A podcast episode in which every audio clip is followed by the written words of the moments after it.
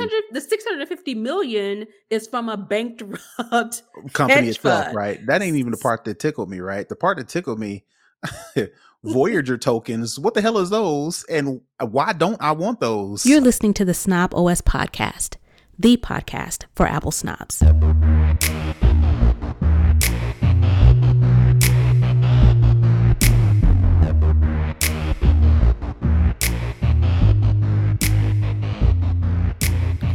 This is Mika Montford, aka Tech Savvy Diva. Yo, this is Terrence Gaines, aka Brother Tech and welcome to the Snob OS Show, the show for Apple snobs where we talk all things Apple and then some. Welcome back to another week. We want to, before we get into the show, we definitely want to give a quick shout out to our Patreon supporters, whom we call Snobbists. If you are interested in becoming a Patreon supporter, you can head on over to patreon.com slash snobwestcast or head on over to our website, snobwestcast.com to get all of the details. Let's go ahead and kick it off with the lowdown where we talk all things Apple. So, today, Wednesday, July 6th, I think we may need to call it beta day because Apple has released a series of beta 3s for pretty much the full lineup of OSs from iPad OS uh, 16, iOS 16, got a beta 3, uh, Mac OS 13, Ventura got a beta 3, Watch OS 9 got a beta 3, and tvOS even got a beta 3. So let's start off with iPad and iOS 16, the beta that was released today. Apple doesn't typically announce what's in the beta. And that's typically because they want beta testers who are in the Apple Developer Program to be able to go in and to use the software to find bugs, uh, performance kinks without kind of having a little bit of insight into what is in the beta release.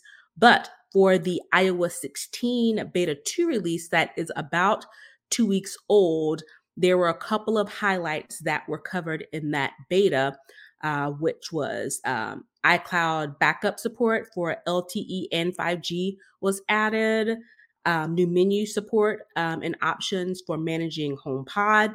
Um, also, uh, improvements to SMS filtering for messages.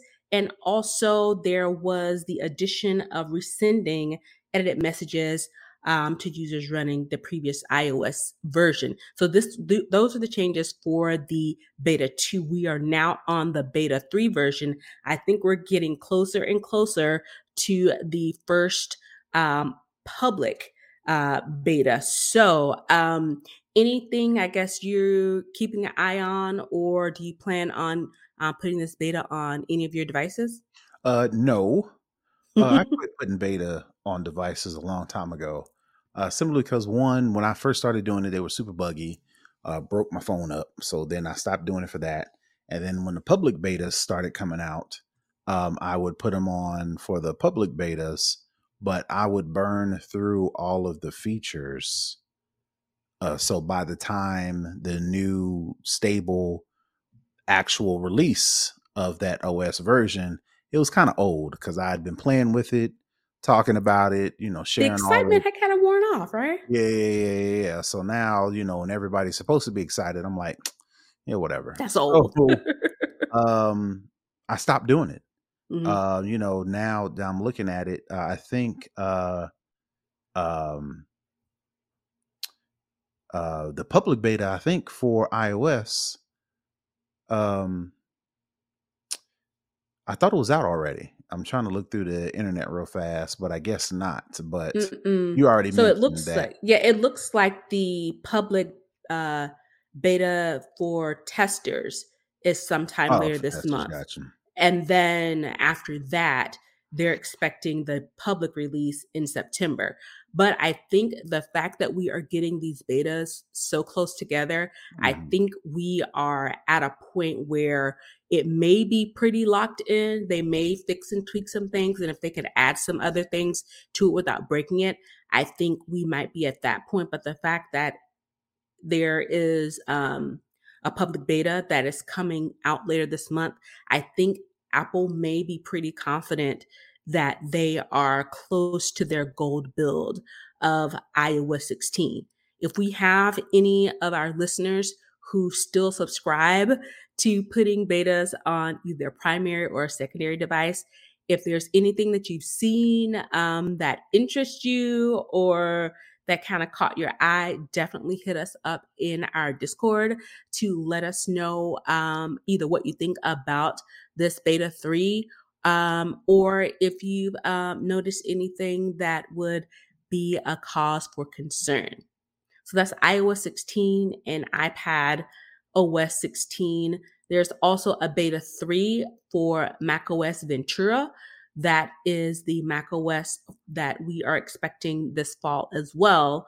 Again, um, Apple doesn't really release a whole lot of information um, regarding what is in the build, but um, Stage Manager is one of the key um, uh, features that are coming in Ventura, as well as the continuity um, features, uh, meaning switching from your uh, your iPhone camera um, to uh, your um, using your tablet uh, interchangeably with your iOS with your actual laptop. So those are probably the biggest things I think that caught. I know we, we when we did our favorites. Um, stage manager and um, the continuity stuff were pretty high on our interest list. Um, yeah. So for me, the the highest thing on the list would be the iCloud Share Photo Library, mm-hmm. which looks like it's coming to um, these latest beta three builds. So yep. again, I don't have the beta uh, on my devices, but definitely hoping that they get that right because that is a main thing, you know, for my family now that I've got kids with multiple devices, you know, trying to beg and plead to get them to add their files to a shared album that we can all see is a task. So being able to just one time set up a shared photo library that all of us can upload to, that'll definitely definitely benefit for me. Yeah. And it looks like messages um, is um, definitely on the collaboration um, front with uh, mm. Ventura as well as Safari and the share tabs. Um, so it looks like, again, um, with this beta 3, um, it looks like we're inching closer and closer to getting the um, public beta um, and inching closer and closer to the final um, release, which we should be expecting this fall. WatchOS 9 got a beta 3 as well. Um, with the WatchOS uh, 9, it looks like we are, it's it's WatchOS 9 is no longer supporting the Series 3 watches. So there is going to be a bit of an upgrade to watch faces. Um, so it's going to help because we now have the bigger screens on pretty much the Series 4 and after.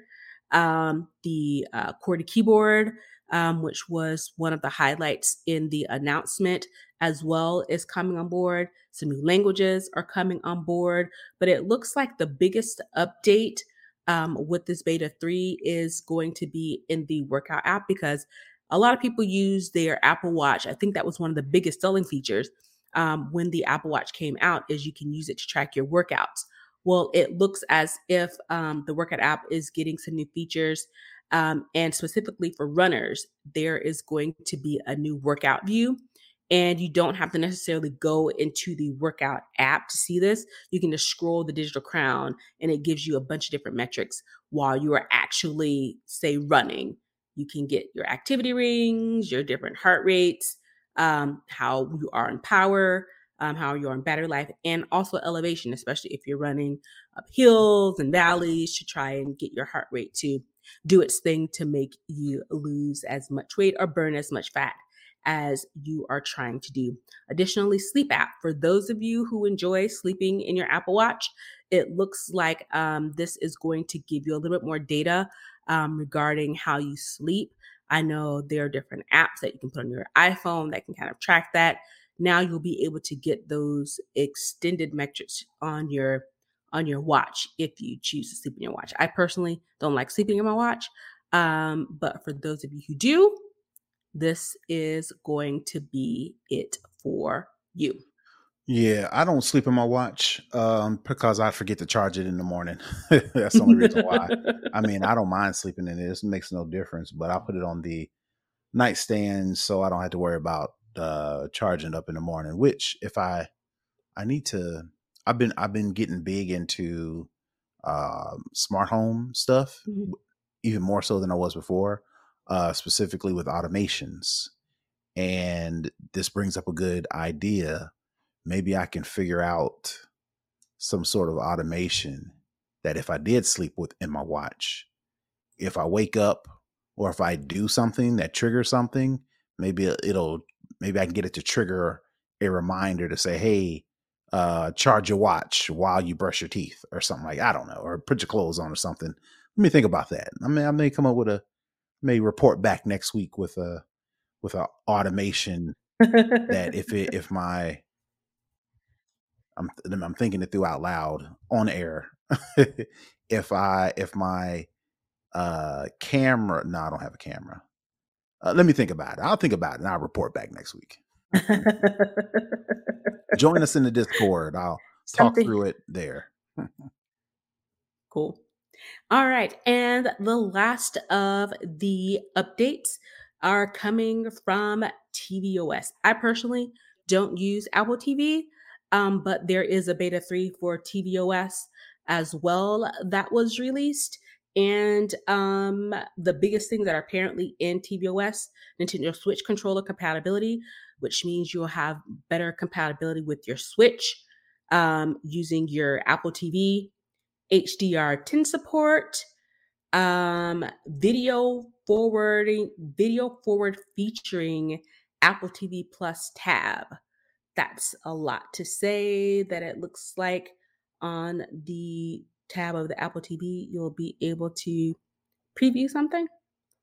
Rich video previews at the top of Apple TV Plus tab helps you discover their next favorite original from Apple. Interesting. Yeah, so I have an Apple TV and uh we have a Nintendo Switch uh that we play as a family. Maybe this will con- not convince. Maybe this will uh get me to actually look at some of the current games that Mm. are available for Apple TV now that I can connect my Switch controllers. Um, trying to navigate an Apple TV using the Apple TV remote is a chore.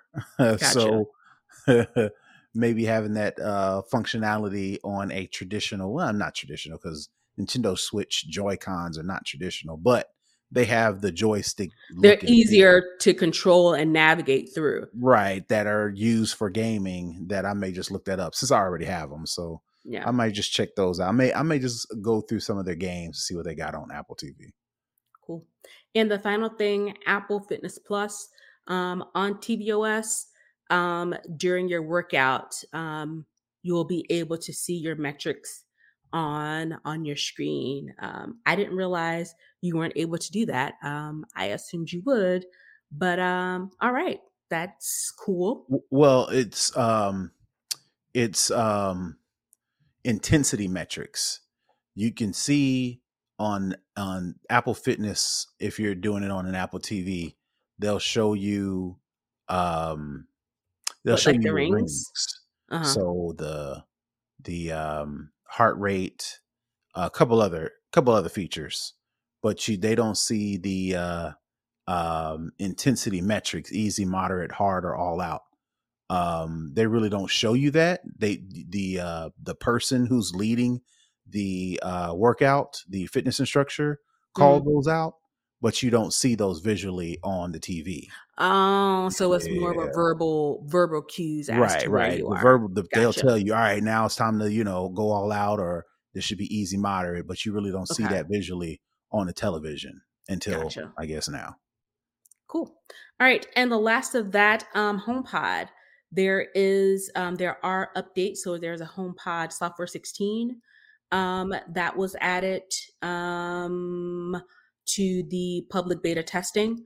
Um, so for the HomePod, it seems as if it's an even smaller population of developers. So you have these um, these betas and the de- these developer builds that are only for those people who are in the developer program, but there's a smaller subset of people in the developer program who have access to the HomePod uh, software as well. So um, it doesn't, again, specifically say what is coming um, down the pipe for HomePod, but it looks like a smaller population of people will get to see that as well. So that'll be interesting to see if anything comes out of that because as we talked last week, there seems to be a new um, um, a new resurgence of the HomePod. Remember, had home HomePods before, and they kind of phased out and went to the HomePod minis. Now it looks like we're coming back to the HomePods as well. So for people who use HomePods, um, it looks like it may be something simpler or new um, added to the slate. Well, it'll probably be something new because if you think about it, there is no interface for HomePod, right? right? You either have to use it via uh, the home app. And if you really don't care about smart home or HomeKit, who cares about using it in that? Yeah.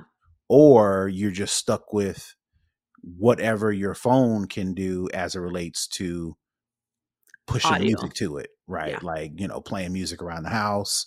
Well, now that since Apple is starting to see more use cases for HomePod, then maybe they're thinking now it's time to actually come out with a HomePod OS to where you can customize it a little bit more, whether it be per identity if you have multiple people in the house, you know, um, if you're interconnecting it with other things, like if you are a HomeKit or a smart home person, the ability to, you know, integrate it into that a little bit more outside of um, just being able to do the intercom thing.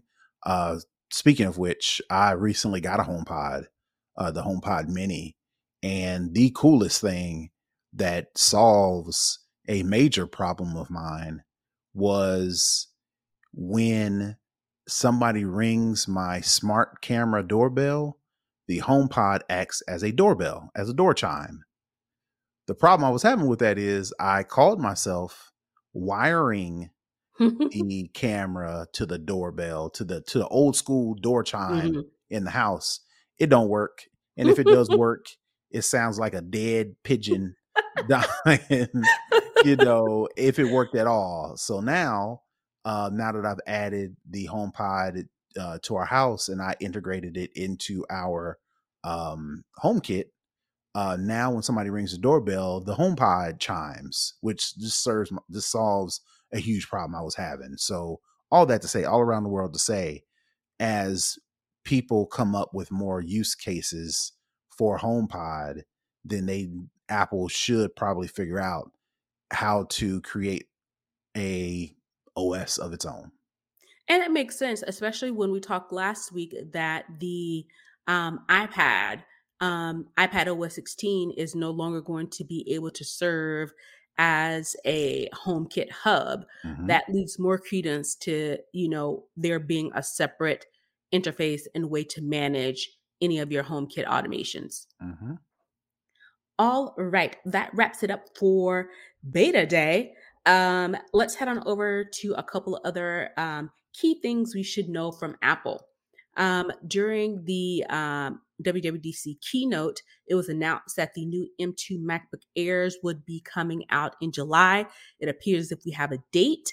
Pre orders will start on July 8th, which is this Friday. Today, if you're listening to us on Friday. yeah. There are, you can pre order them right now if you are listening to the recorded show.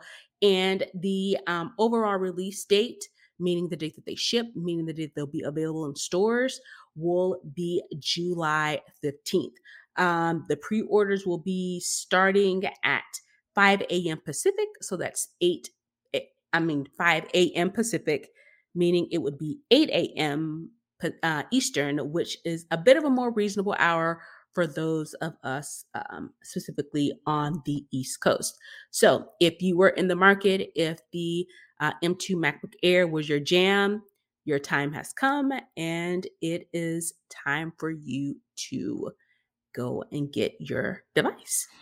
So, I, I may be interested, uh, may not be in the market directly, but I may be interested indirectly um, for my daughter, uh, my 12 year old. She is like super heavy into YouTube. Mhm. She bugged us, bugged us, bugged us for like consistently. This is probably the most consistency I've seen out of her.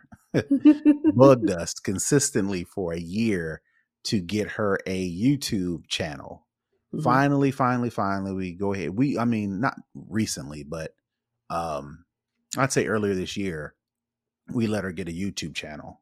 And now she is like recently starting to actually create content. So, so much so that um, I have I have a new mic. Um, for for the longest, I used the Yeti Blue Yeti mic. Uh, since I bought a new mic, I gave her my Yeti mic, and I had a one of those basic Logitech uh, cameras that I was using for video for the podcast. Upgraded my camera, which I'm probably going to end up doing end up doing again shortly.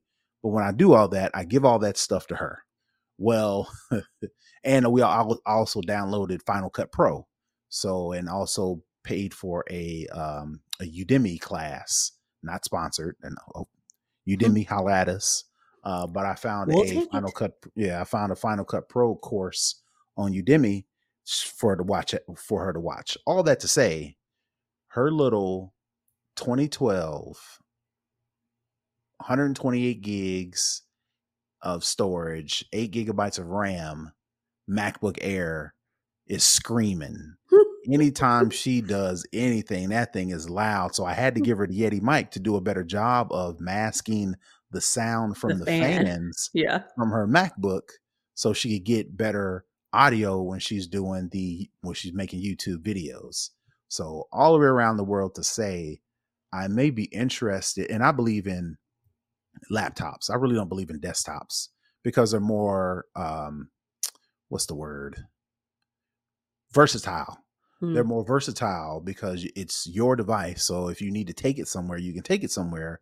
But if you want to create a desktop system, you can, there's ports, there's docks, there's monitors, there's all these things that you can use to actually dock your laptop and give that desktop experience. So I really don't buy desktops. So um, I may be interested in a newer Apple laptop to do the whole hand me down thing. So if we were, if I were to get an M2 MacBook Air or MacBook Pro whenever they come out, it would probably go to my wife.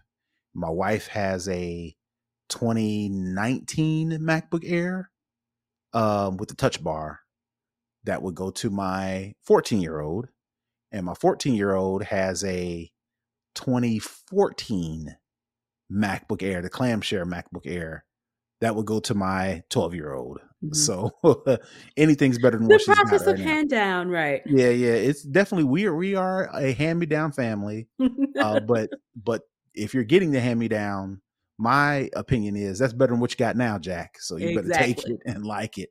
Be Uh, happy. unless unless she gets really really good at this because she's getting good i ain't gonna i ain't gonna front.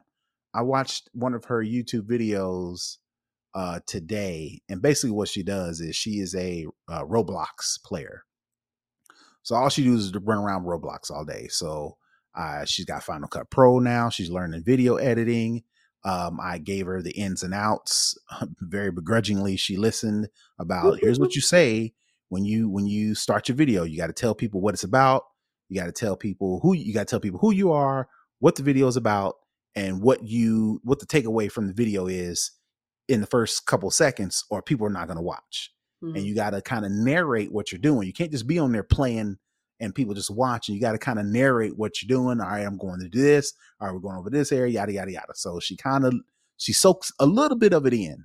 So she soaked that in and she's actually using that um and applying it to the video. So she's actually getting pretty good. So the caveat to, or the exception to her getting uh, uh, an old, super old 2014 MacBook Air to her, she gets real good.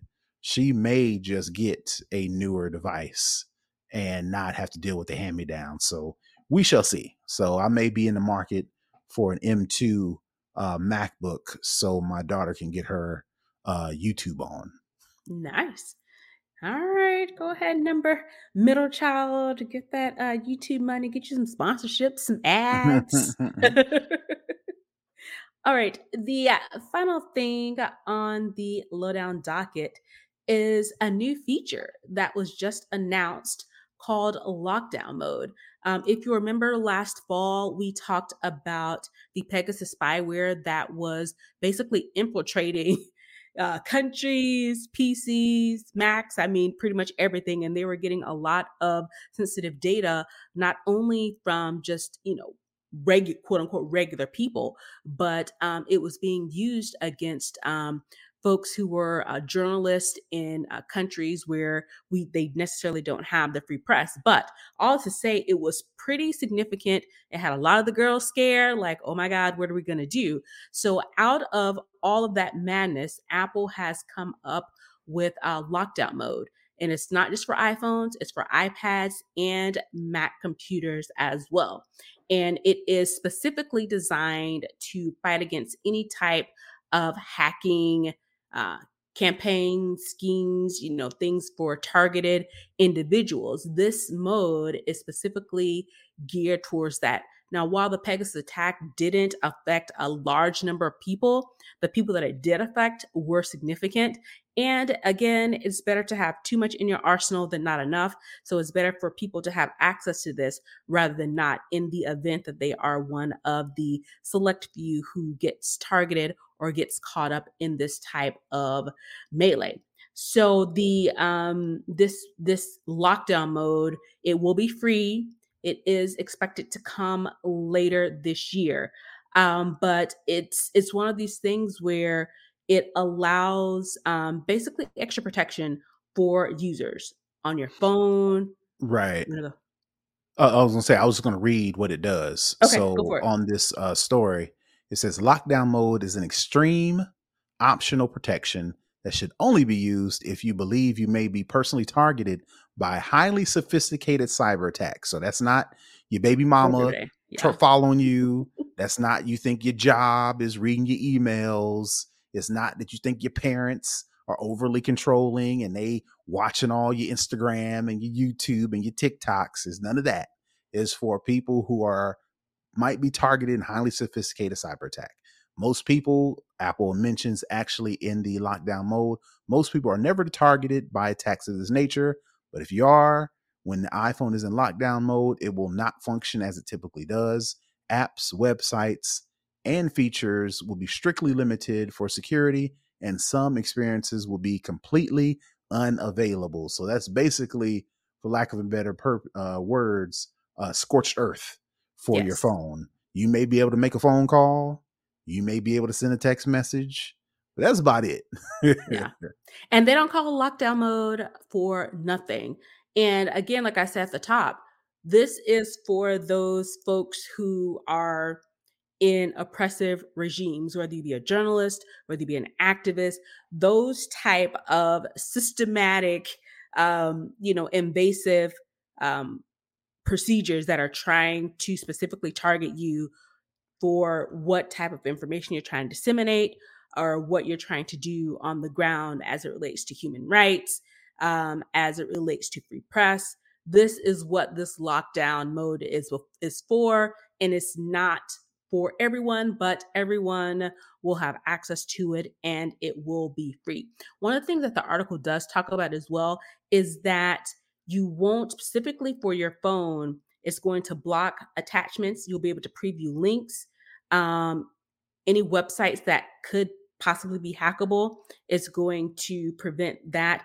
Incoming FaceTime calls from people you don't know. Now, if you have a FaceTime call coming in and you know that you are not being targeted, this is this isn't for you. You can just decline it or ignore it if it's something unknown. But for people in these types of situations, this can be dire. The other thing is that I thought was very interesting and brought up unique point is you can't um, it says Apple devices will also not accept accessory connections unless the device is unlocked.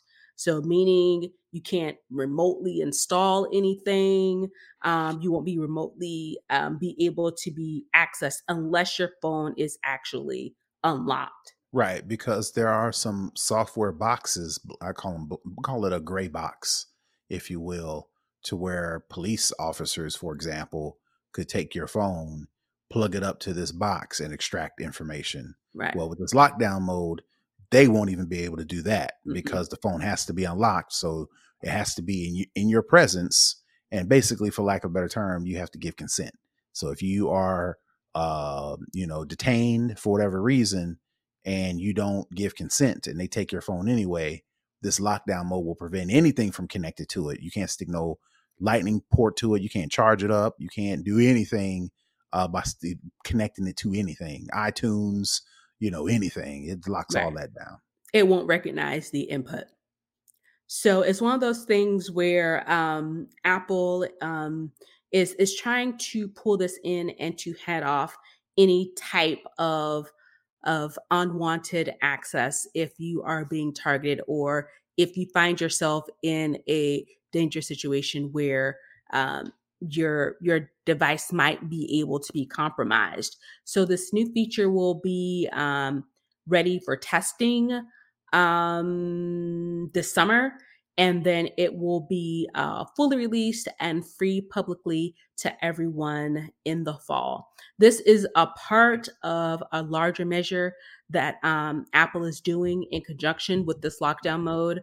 Um, they announced also that they have a $10 million grant to the Dignity Fund, which is established by the Ford Foundation, which helps to support human rights and financial social repression. So it seems like this is something that is all encompassing when it comes to uh, protecting human rights and protecting your devices if you find yourself in a situation that is is dangerous for you.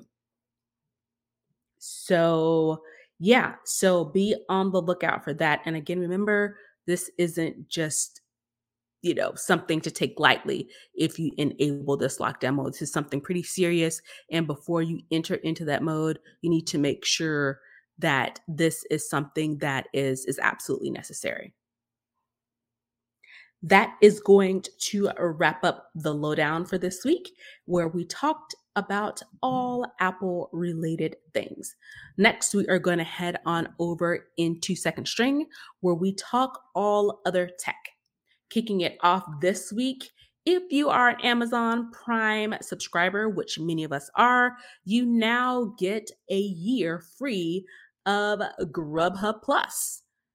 What is Grubhub Plus, you may ask? It Mhm. is a um it is uh normally $9.99 month a month um cost and this gives you unlimited zero food delivery fees on orders over $12 um, it also gives you access and exclusive perks and rewards such as free food and discounts so it seems that amazon and grubhub have teamed up to make this accessible to prime users.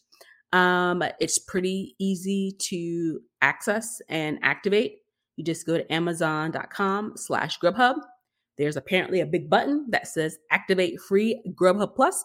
Click on that and you are in the money.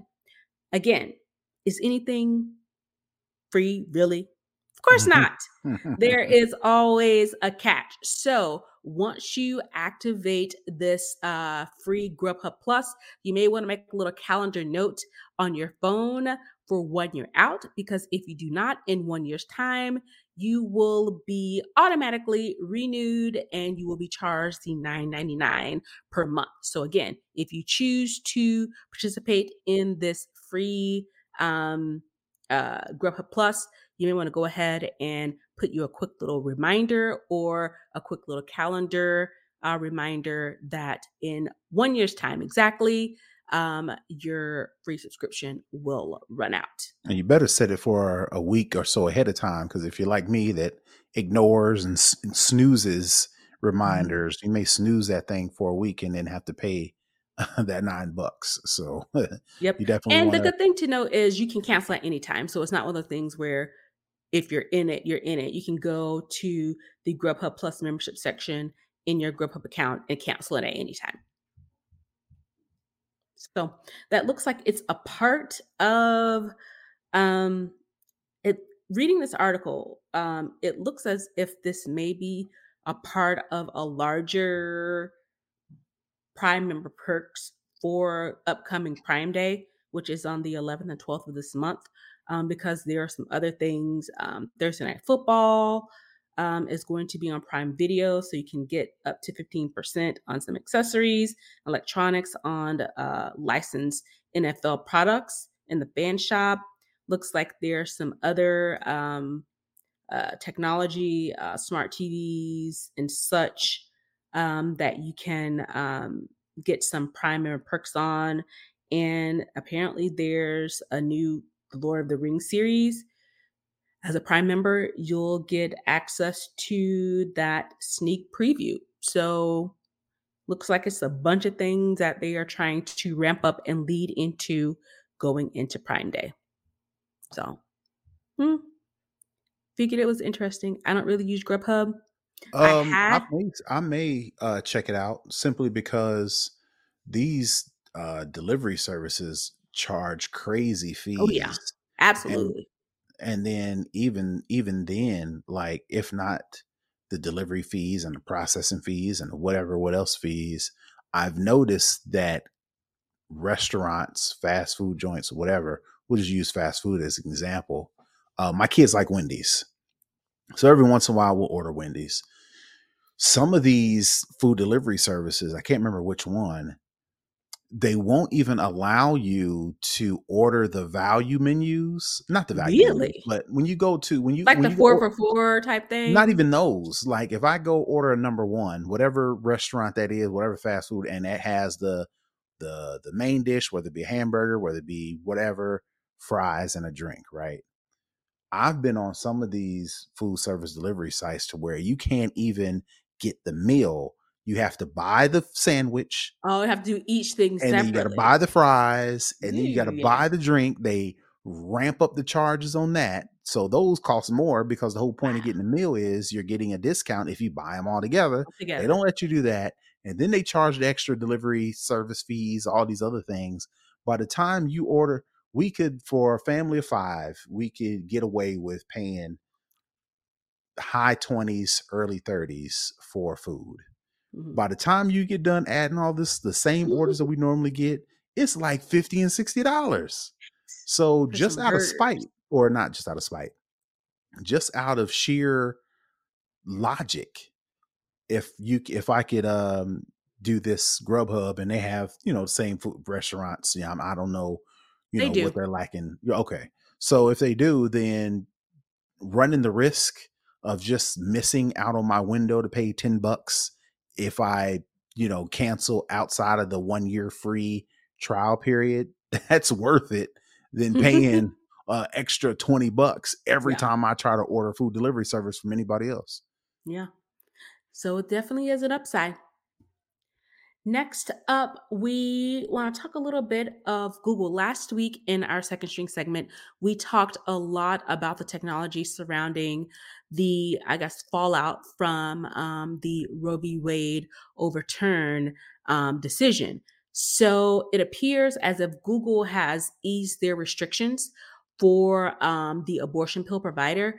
So apparently, there is a way to certify your company as provide what gives you a provides abortion label before it was only for lack of a better term brick and mortar establishments so it pretty much took the telehealth um, you know uh, companies out of the um, ability to say that we are um, a, an abortion provider especially since with the overturning of Roe v. Wade, not all states, it's now states' decision on how they want to proceed. So now not all states are going to be able to provide any type of plan B or any other type of abortion pill where folks would may have to get it from a different state. So now telehealth um, uh, companies will be able to get this label now to be able to send out um, abortion uh, medicines, pills, that type of thing. And reading this article from Gizmodo, it was this this change that um, Google has decided to do appears to be, you know, the very least they could do to help the situation because the art further down the article it states that Google did take um, ad revenue from uh, anti-choice uh, companies and this label was provided um, to anti-choice people. You're thinking you're looking for or, or getting help from in your search engine from a company that provides abortion services. What it turns out is they actually don't provide abortion services, but they have that label, and their goal is to talk you out of getting an abortion. So these ease of restrictions allows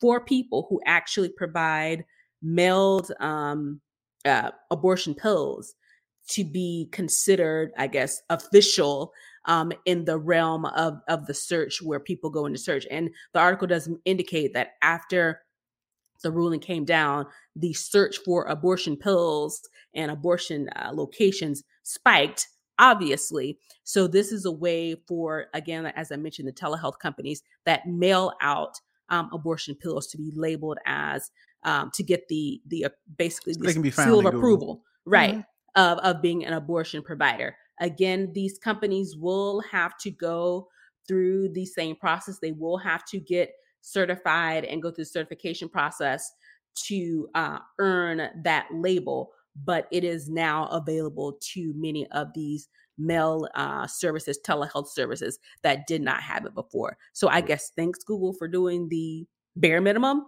well, but this um, is going to help many people. Well, there's doing the bare minimum, and then there's just like making it evil, making it level, making it level yeah. all the players. Because you mentioned that they were taking money from uh, pro life uh, groups, and then those pro life groups, you know, could use the advertising to, like you said, if somebody were researching, to talk them out of any choices or decisions that they potentially would be making, which is unfair, right? right. So, like you said, at the very least, make it so that the companies that are actually providing the service can be found on Google when the people who are advocating against the service against can easily be found on Google. It's like right. make it even and then get yeah. let me the user choose whether or not I want to research uh, pro life or looking for, you know, abortion services or whatever the case may be. Make it level, right? Number 2, obviously um, abortion search spiked after this. So Google's like, oh, so let's figure out how to take advantage of this. Let's get this money. Let's get this money and let um you know women's health or abortion services advertise on Google so they can get their search rank so they can fight for the same keywords that everybody else is fighting for on Google. That right. just means more money for Google. So the, right. yeah, this altruistic, you know, um, uh, play for Google ain't what it seem ain't what it um, appears to be. But not at all. On the flip side, um, Facebook has come down hard on uh, companies that were advertising abortion services, and they pretty much just drew a line in the sand. It's like, well, y'all ain't gonna be doing that over here. I'd have to look at. That. I had to go dig for the exact for the article that I read, but they're making it harder for uh, abortion services to be found on Facebook, right? Mm. Which uh, oh, and then number number oh, number number one, two, three, number four. it's crazy that this you you know if you're either a a person trying to search for abortion services uh, online, you know you had to jump through all these hoops, or people who are promoting uh, these services on Google service, Google search, and whatever tools had to jump through all these hoops. Meanwhile, men looking for erectile dysfunction pills, you, I mean, plastered all on TV over the at the internet. Super Bowl, And everywhere they you are go. telehealth and they you ain't gotta have no special designation and you ain't gotta jump through no extra certification or verification hoops to provide medicine prescriptions to people looking for either aid erectile dys- dys- dysfunction or just you know male stimulants.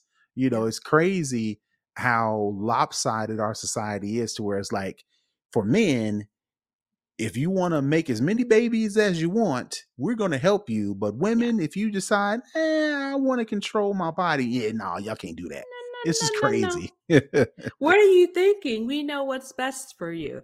And it's very interesting. I did see um, someone on Twitter.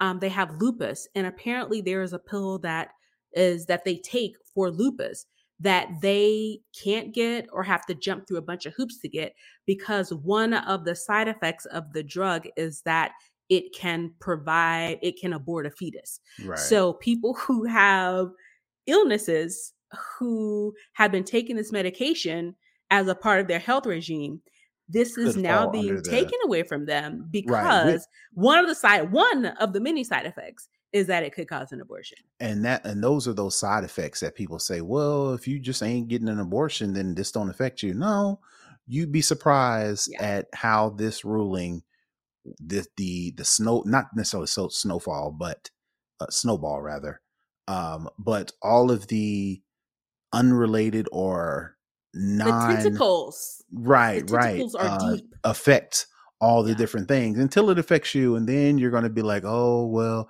when i first came out i but now that my sister or my wife Mhm. or my cousin or my so and so you know has been affected now we're why can't you have i don't understand why we don't have that same compassion for people in general it's one thing to be against something but to work so hard to stop somebody from doing something that they want to do because just because you don't believe in it it's just there's no compassion in my opinion but that's a conversation for another day Right. It should not take something directly affecting you for you to care about it. right All right. The final thing we have up in second string, I know that we talked about cryptocurrency before on this show and how it kind of, you know, overtook at one point. Everything was crypto, crypto, crypto. We were all talking about it. Everyone was talking about it. Everybody was trying to get it.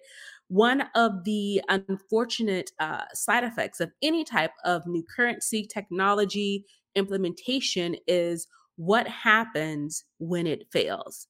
So, uh, Voyager, which is a um, company that is um, one of the uh, leading firms in managing crypto dollars, um, has filed for bankruptcy. Uh, it's called Voyager Digital Limited.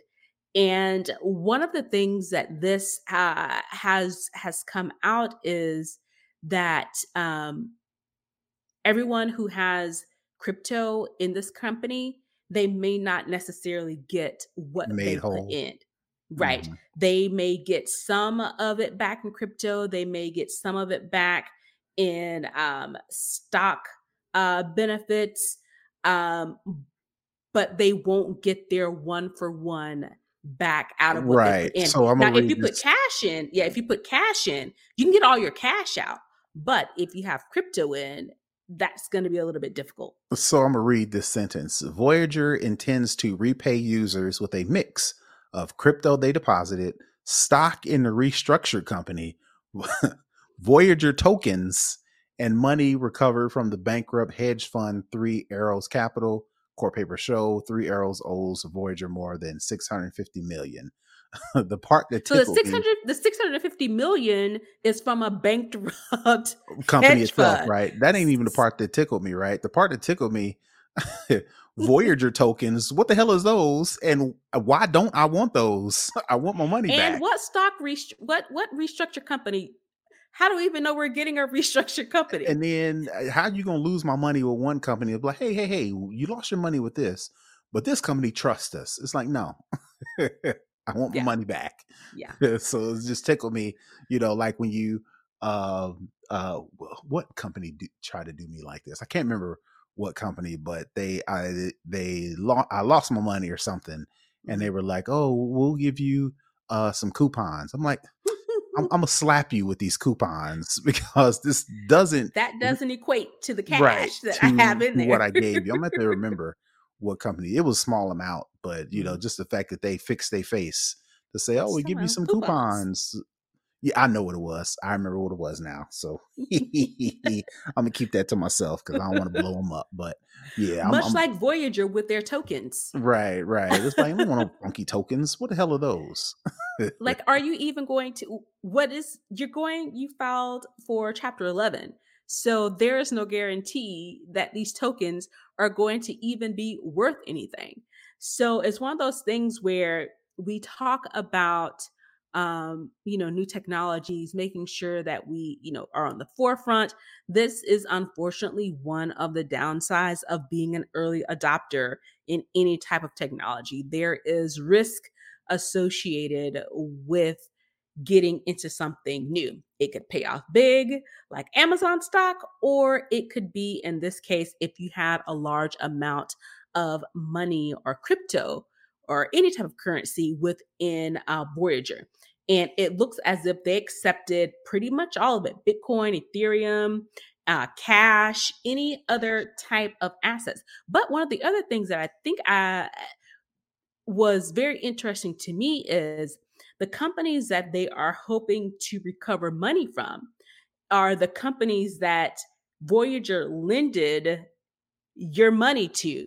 Because again, as with any bank, your money sits in in basically their account and the interest that you're earning from these billions of dollars or hundreds of millions of dollars, they are able to leverage that and use that as uh, as lending to these. no, so what they do, uh, you almost so what they do is your money that you put in the bank doesn't sit in their bank. They use that money as collateral to show that they are solvent right? and they get money uh they borrow money based on the collateral that you have and on top of what you said they they lend it out to other people so if if all of us have a hundred thousand dollars in the bank if 10 people have a hundred thousand dollars in the bank uh you know whatever that uh, uh, adds up to that money just doesn't sit in the bank they use that money No. and they lend it to other people and Right. then they collect money on the interest for loaning it out so the bank takes a hundred thousand dollars that we've all put in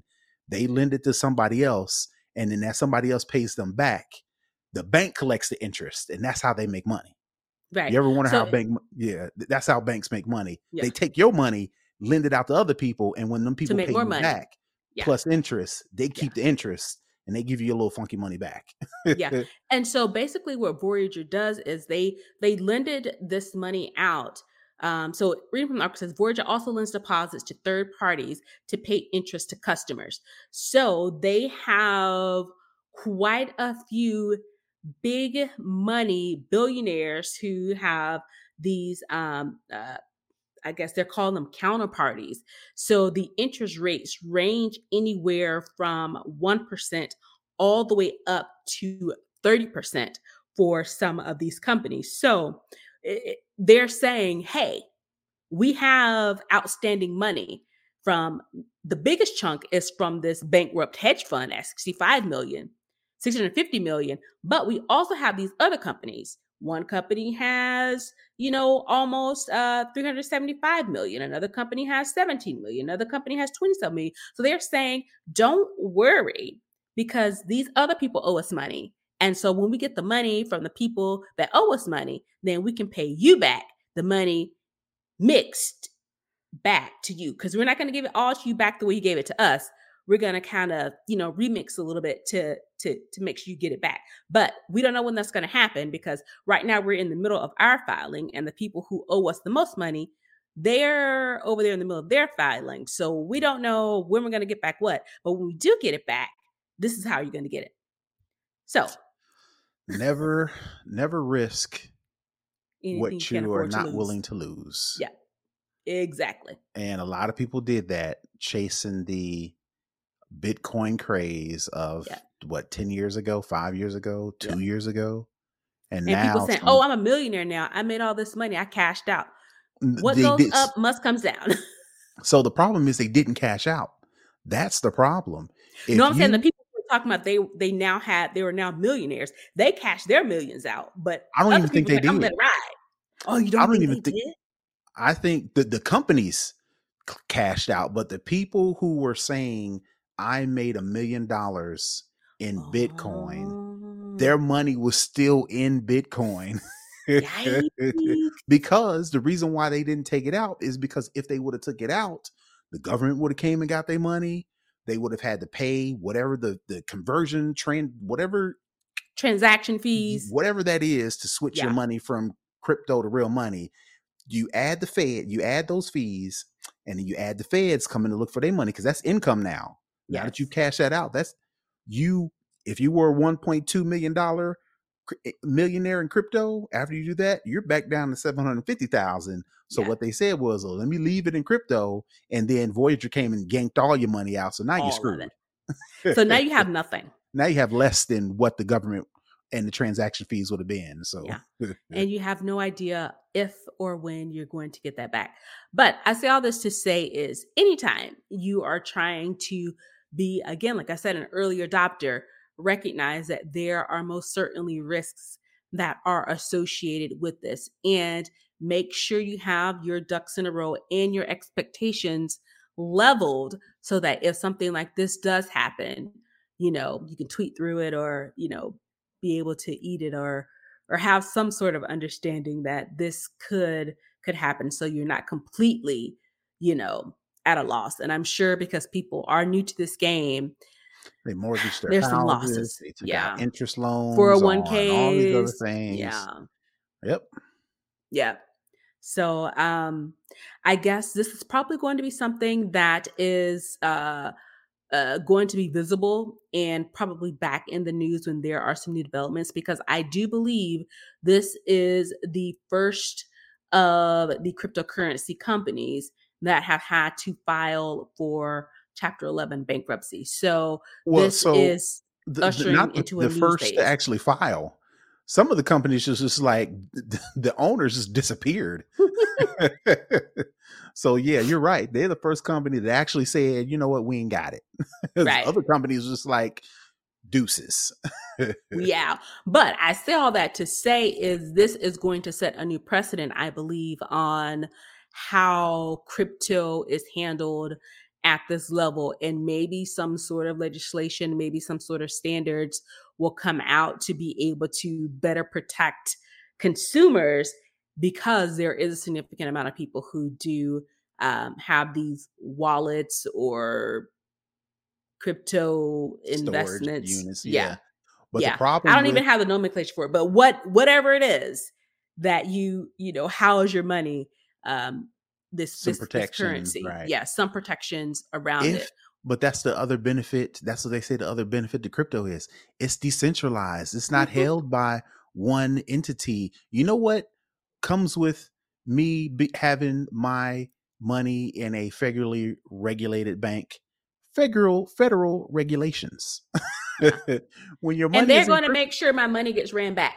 right. When, when and again there's nothing nothing's guaranteed but if Right. if the bank says my two hundred thousand dollars is insured federally uh, Up a FDIC certain amount. insured Yeah, versus crypto is just like well whatever you know if whatever comes you can't go crying to the bank the bank is like hey man you didn't put your money in me so I don't know what to tell you So- again, it's knowing what you're getting yourself into when you go into these new types of technologies. Is being aware that the normal rules don't apply. You can be one of those folks who are most certainly for not having the government track or know what you're doing, how much you have, or what's going on. So that's an upside, but there is a downside, meaning that you don't necessarily get those protections that you would if the government was involved. So it's a trade off, it's the balancing act. You have to decide what's going to be best for you and then accept the outcomes of that because I would presume if they have these many people owe- owing them this amount of money and they have a valuation or worth uh, of a 1.3 billion, um, they have to have quite a few people who have some significant holdings um, as customers in in in their company as well. So um, so yeah, this is again, I think one But of the first still, times it's tangible.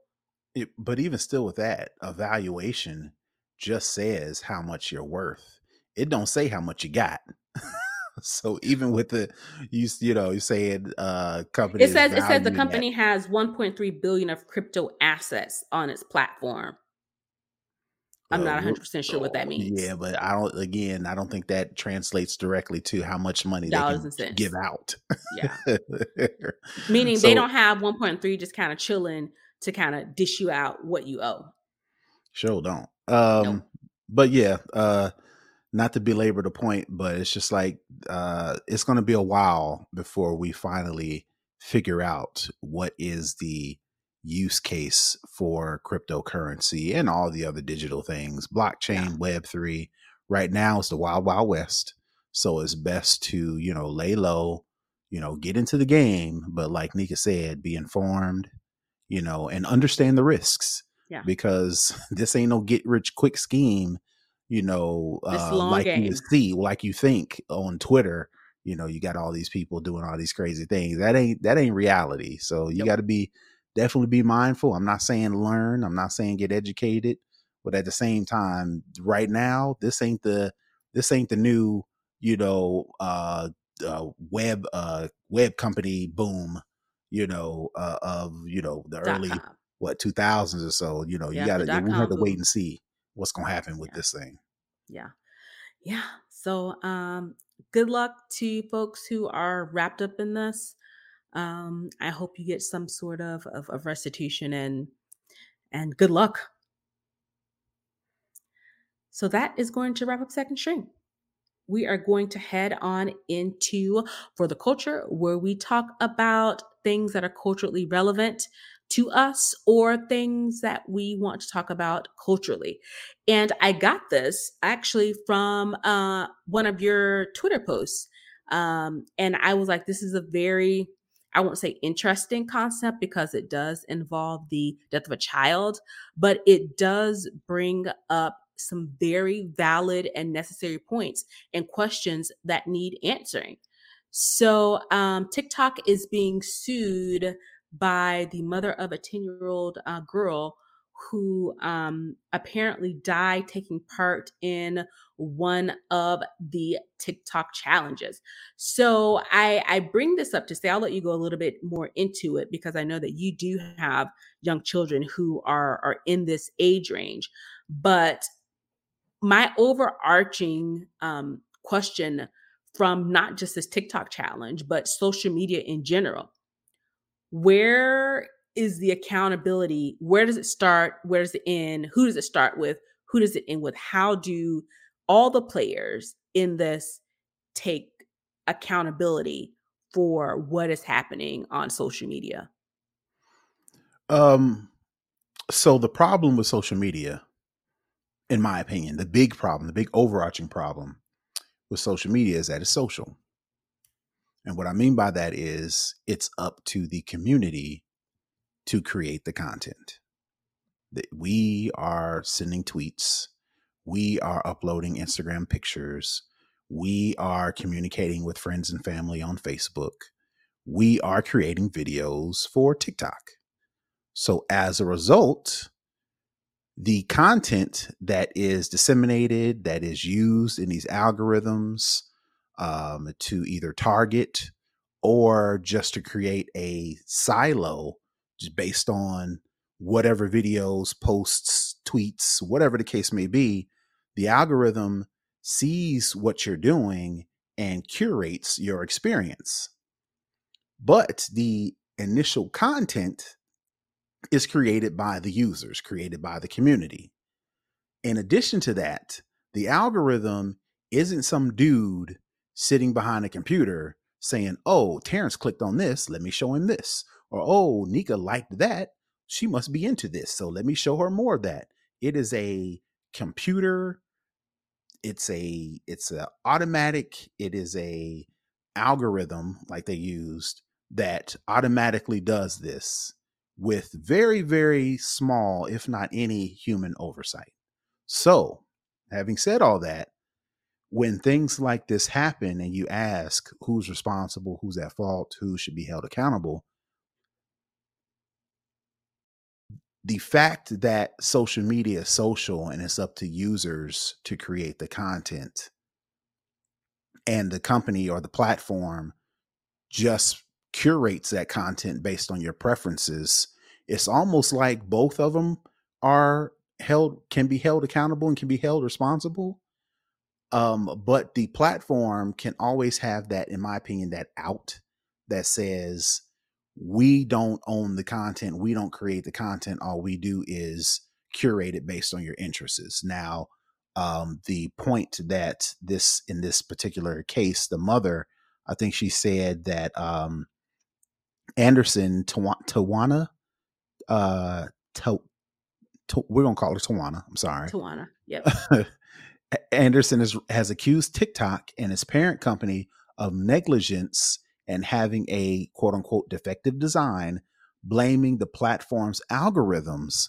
for exposing a young child to a dangerous challenge. So, in my opinion, I'm not a lawyer, but what they're trying to do is say the algorithm that the platform uses to curate your experience is at fault, not the actual content. Basically, what she's trying to say is okay, well, it wasn't the people that created this blackout challenge it was the response it's the platform's fault for showing it to her right mm-hmm. but even still like i said you know i'm pretty sure tiktok's lawyers or whomever is responsible is going to then probably counter with the well it's user generated content so if you don't want your children or you don't want to see this content we've put in all these different things and whatever to give you more control over your content so, and like you said at the top, what you as a user select on or choose to watch, that's what shows up in your feed. I know because Instagram has just basically become reels.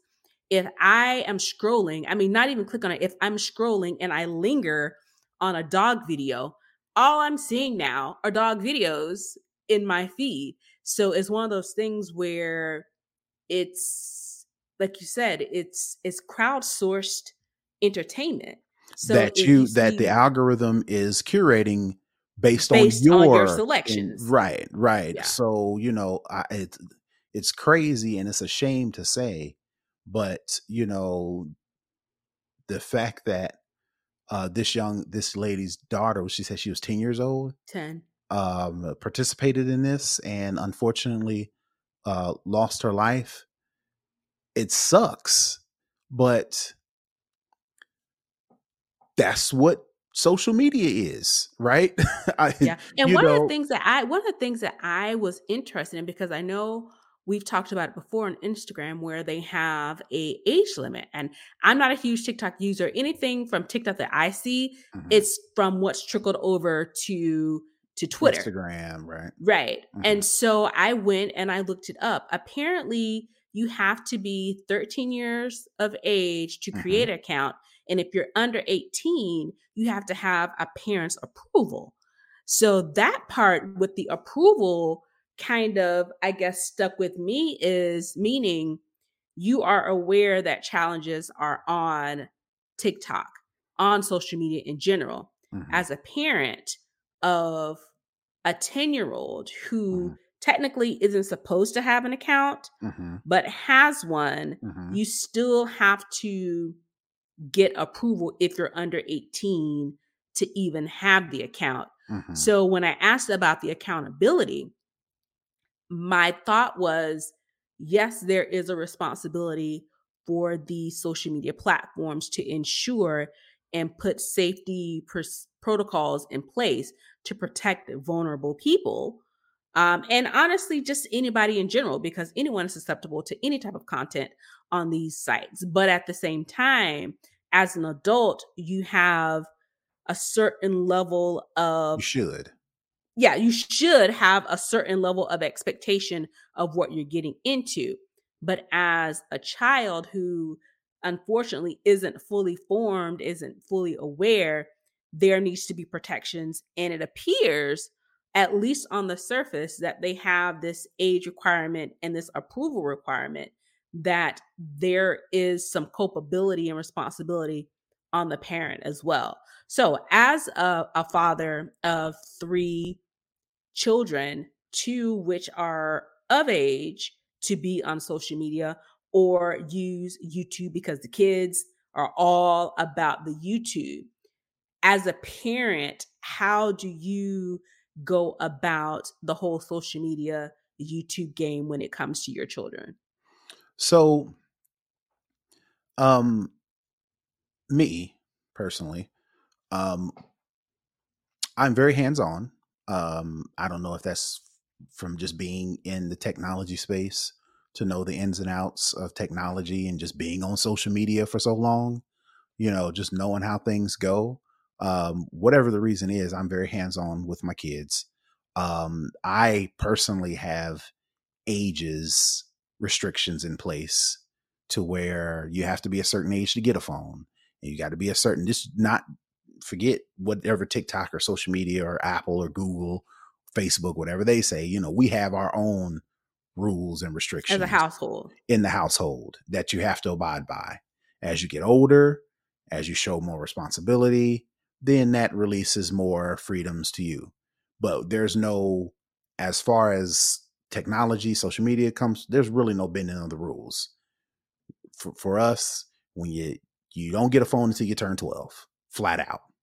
So, you know, my kids, and then let's just go with TikTok specifically. You know, I I built in some of the Apple security features to where any app you download, it automatically comes to me to approve, and I have mm-hmm. to approve of it.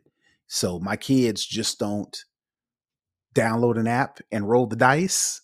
They actually come to me and say, "Hey, Dad, I want to download this," because they know if they just try to uh, download it, I'm gonna delete it's still it. coming to you. I'm gonna deny the approval. So you better off coming to me ahead of time. Oh, so they get the automatic denial if they if they don't talk to you first. If they don't talk to me first, what is this? I'm either sending you a message. What is this you trying to download? Or you're better off coming to me first because that's going to give you more probability of you getting the app, right? So mm-hmm. based on what it is, yada yada yada, right? So to answer your question, I'm very hands on because again, I don't want to be in this type of situation to where I'm saying, okay, TikTok, what did you do to protect my child? I'm going to do what I have to do to protect my child. And then if I can say I did my best, then I'm going to say, okay, well, uh, TikTok had a certain responsibility, you know, certain protocols were missed you know, if I was them, which I'm assuming they are, their argument could be, well, how is something as dangerous as the blackout challenge able to live on TikTok's main feed known as the For You page? Like when you open up TikTok, because again, I got kids, they on TikTok, so I need to be on TikTok, right? Right. So me going on TikTok and the for you page is you don't even have to um like or comment or follow a bunch of um uh profiles to get a curated feed feed tiktok will just show you stuff mm-hmm. and then based on how long you watch it based on if you like or comment or follow the person, then they start to curate, right? Gotcha. But the For You page is just flat out stuff that TikTok has deemed popular. That's popular. Right. So for the fact that this blackout challenge, uh, for it to live on this For You page means that TikTok really isn't, doesn't have any sort of human oversight. Control. Yeah you know, because if they did, any norm, I'm, I'm only going to assume that any person moderating or whatever you want to call it would look at what's this blackout uh, challenge and click on it and be like, no, we're not putting that on. T- we're not putting that on TikTok. That ain't going on the for you page. But the fact that according to this, if that's the case, then there was some there's some oversight that either TikTok doesn't have or needs to be put in place you know so that's i'm assuming that's one of the cases they're going to again personally i don't even want it to get that far Right. You know, I've put specific me and me and my wife have put specific uh, family rules in place to where you have to abide by the rules to even get access to some of this stuff. You know, my kids at 10 years old, they wasn't on social media at all because they didn't have the tools to do it. Mm-hmm. And then once they got their iPads and we locked them down with all of these extra social features, and then as they progress, you get access access to more stuff. Now again, I'm not saying my kids are special. I'm not saying I'm special. Kids are kids by the grace of God. you know yeah they some of them survive and you know escape but some don't right so i'm not saying i'm not even i'm not going to say that about me to say that this this uh, mother didn't have any of that stuff in place. She very may, well may have could have and life happens right? Right. Um but i can't take that chance. So i can only say for me that my kids will just have to be not as hip as the rest of the kids are who are on TikTok at or or or have phones at 8 9 and 10 10, 10 years old because mm-hmm. you know and not to drown this even longer you know a lot of parents say oh we want them to be social and all the other parent kids have it and they're the, the other kids have phones we didn't care if you know, my youngest daughter's kids had phones when they were 8, 9, 10, 11, 12 years old before she got one. In hindsight, it really wasn't that big of a deal. right. She had she had she had other ways to communicate with her friends. And then when she got the phone, it was like, oh, you know, I've graduated for lack of a right. term. It wasn't a it wasn't a I'm gonna die. Now I'm finally in. Right, right. Or it wasn't a she wasn't a oh I'm gonna same way with my oldest daughter. She didn't get a phone when she turned 12 either. You know, it wasn't a it wasn't a um as a parent, I didn't feel bad for her that she wasn't um as social with the other kids. And she didn't feel bad, you know, that they was missing out on something. When you mm-hmm. get the phone, you get acclimated and you you, you turn into like one of the regular kids you know letting let them do it any younger like for instance if tiktok says you have to be 13 or under 18 all this other stuff you know 10 year olds in hindsight once you get to, of the age or get permission to get these uh, services you're not missing anything. You, you in hindsight you're like oh man i can't believe i missed the blackout challenge. You know what i'm mm-hmm. saying? That's yeah. something that you know things change so fast anyway in social media that whatever's happening when, when your kids do get access that's what they become accustomed to. So you're not missing anything by letting them in a little bit early or giving them access really when they're not supposed to. They're not missing nothing. You ain't missing nothing at all. Yeah it's just unfortunate um, that uh, this particular child um, has passed away. I think the article does mention another child as well who was 12 um, who passed away from this blackout challenge as well. So, um, definitely our thoughts and prayers are, are with this family and others. And it's just one of those things to say if you have children, not just young children, all children, anybody under the, under the age of 18, because they are still growing and learning, the best thing is to take the proactive approach. Be involved, know what's going on, review, uh, access, take a look at what they're looking at to make sure that your children are safe. Because it's ultimately they're ultimate ultimately they're your responsibility. And for you as a parent to say, well, I'm not up on all the technology stuff, or uh, I just don't have time to be going through and combing through every little thing my kid is doing you know um, that's your responsibility. That's your job. Yeah. you took on that responsibility when you decided to have a child. So it's going to be with you forever forever even past 18 you know uh parents are still parents you know so but that's the job that comes with the job all right that is going to wrap up for the culture let's head on over to the hookup for our tech tip of the week all right, so I'm trying to use uh, reminders a little bit more um, versus using any other third party um, to do list or task management service, simply because, again, it integrates with the ecosystem. one of the main things that reminders e- um, integrates with, with is Siri. So instead of me going into my phone and typing, remind me to take out the trash tomorrow at 7 p.m. and type all that, I can say, hey, Siri, and I don't want to say her name too loud because all my stuff's gonna fire off, but I can say, hey, Earl, remind me to take out the trash tomorrow at 7 p.m. and she will do that, right? One of the tips that I found that helps that out even more, which integrates with other aspects of the ecosystem, is with if you're on a web page, specifically Safari. If you open up Safari browser on your phone and you're looking at a website and it's something you need to remember, or like for instance, if I'm on a concert website and I want to buy tickets, but I I don't know right now, I don't want to do it. I can say normally I would say, "Hey girl, remind me to buy tickets to this concert," right? Well, with reminders and Siri and Safari integrating in because they're all part of Apple's ecosystem, if I'm on a web page, I can say to my phone or to my watch, or no, actually to my phone, hey, girl, remind me about this tomorrow at 7 p.m.